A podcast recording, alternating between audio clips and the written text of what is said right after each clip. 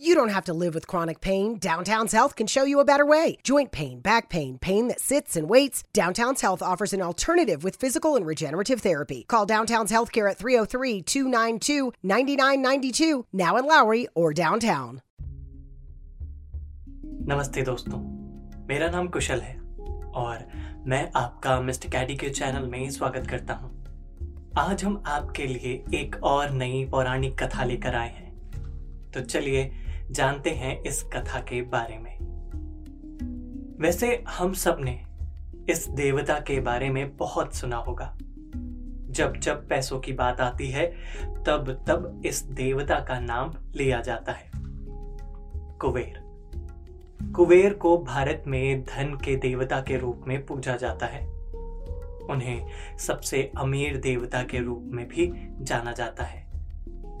और वे दुनिया के सभी धन, खनिज, स्वर्ण आदि सभी चीज़ों के स्वामी हैं।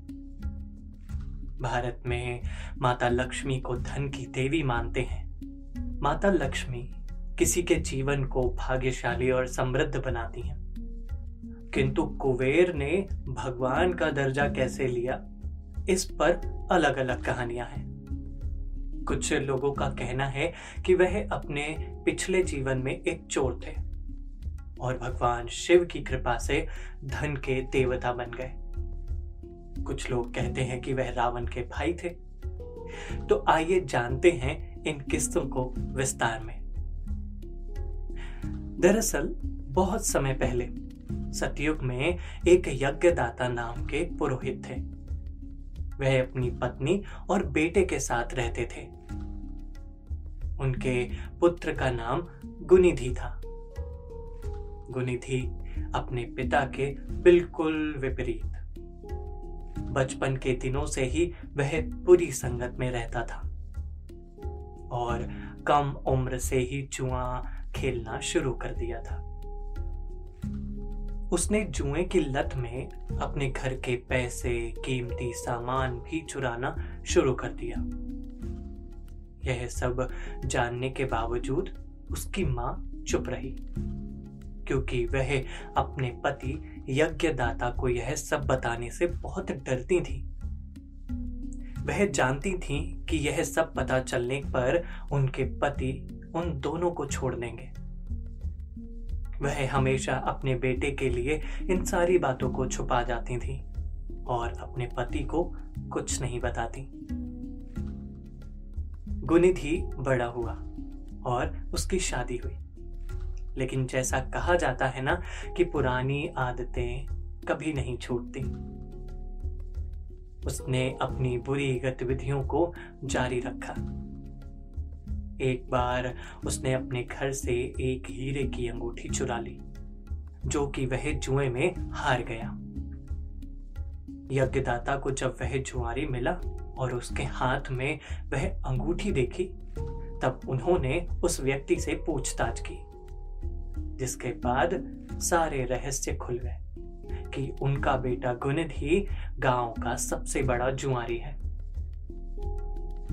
यज्ञदाता पूरी तरह से अवाक रह गए।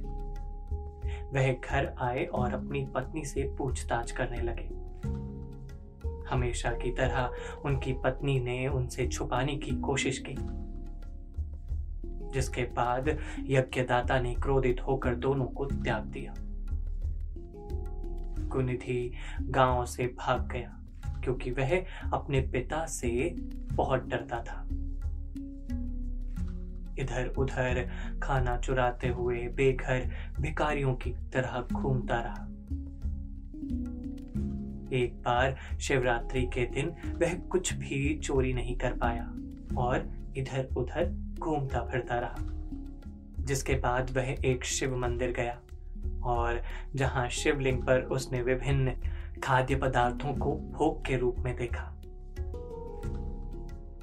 गुनिधि वहीं पर रुक गया और भक्तों के जाने का इंतज़ार करने लगा, ताकि वह प्रसाद को चुरा सके और अपनी भूख को मिटा सके। उसने मंदिर के अंदर विभिन्न शिव मंत्रों का जाप सुना। रात हो गई और जल्द ही भक्त सोने चले गए। धीरे धीरे कुनिधि ने मंदिर में प्रवेश किया और शिव को अर्पित की गई मिठाई और फल चुरा लिए। हालाँकि बाहर जाते समय वह मंदिर के अंदर सो रहे भक्तों में से एक पर गिर गया, जिससे सभी लोग जग गए और उन्होंने देखा कि यह क्या हो रहा है। भीड़ उग्र हो गई। क्योंकि भगवान के पास से कुछ चुराना अक्षम्य अपराध था। सबने उसको पीटना शुरू कर दिया और पीट पीट कर मार डाला। जैसे ही गुनिधि की मृत्यु हुई, भगवान यम के दूत ने उन्हें पकड़ लिया और उसे यमलोक ले गए।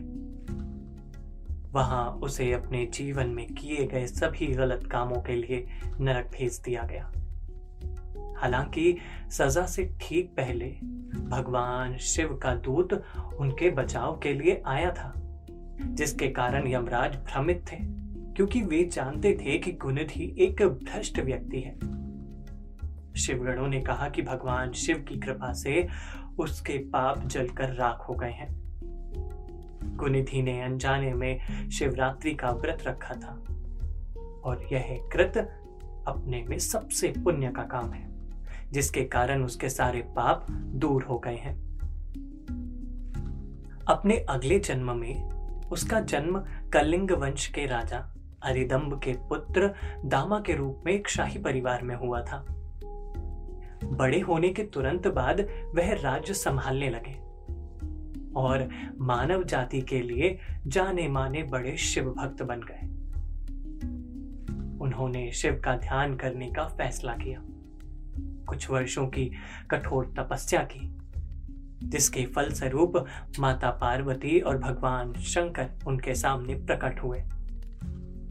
उनके चारों ओर दिव्य प्रकाश, जिससे दामा अपनी आँखें खोल नहीं पा रहा था। उसकी आँखें टिमटिमा रही थीं।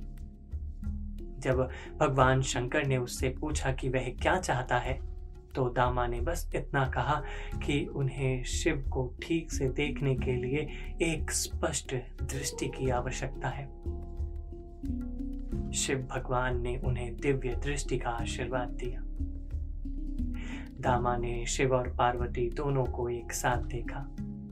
वह माता पार्वती को देखकर चकित रह गए और यह जानने के लिए उत्सुक थे कि वह शिव के इतने करीब कैसे आई।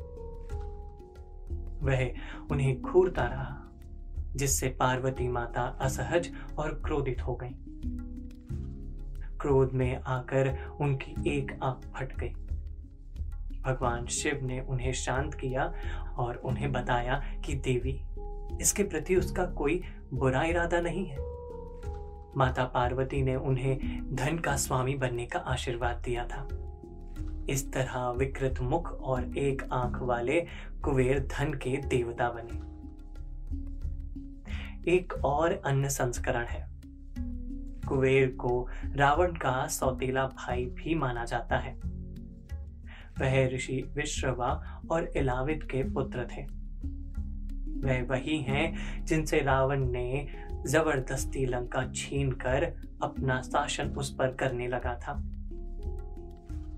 कुबेर पुष्पक विमान के स्वामी भी थे, जिसे रावण ने छीना था। उसके बाद उन्हें लंका छोड़कर मजबूरन जाना पड़ा। उन्होंने शिव का ध्यान करने का फैसला किया। शिव की कृपा से वह धन के स्वामी बन गए। और शिव के निवास कैलाश के पास अलकापुरी में रहने का उन्होंने फैसला कर लिया। कुबेर को विकृत विशेषताओं के साथ एक मोटे देवता के रूप में दिखाया गया है। उनका विवाह भद्रा से हुआ और उनका वाहन एक जंगली सुअर है। तो ये थी भगवान कुबेर से जुड़ी कथा। आज के लिए बस इतना ही। उम्मीद करता हूँ कि आपको हमारा यह एपिसोड पसंद आया होगा। हम फिर लौटेंगे एक नई कहानी के साथ।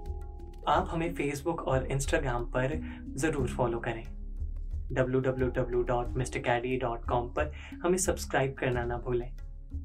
अब दीजिए मुझे इजाज़त, फिर मिलूँगा आपको नई कहानी के साथ। धन्यवाद।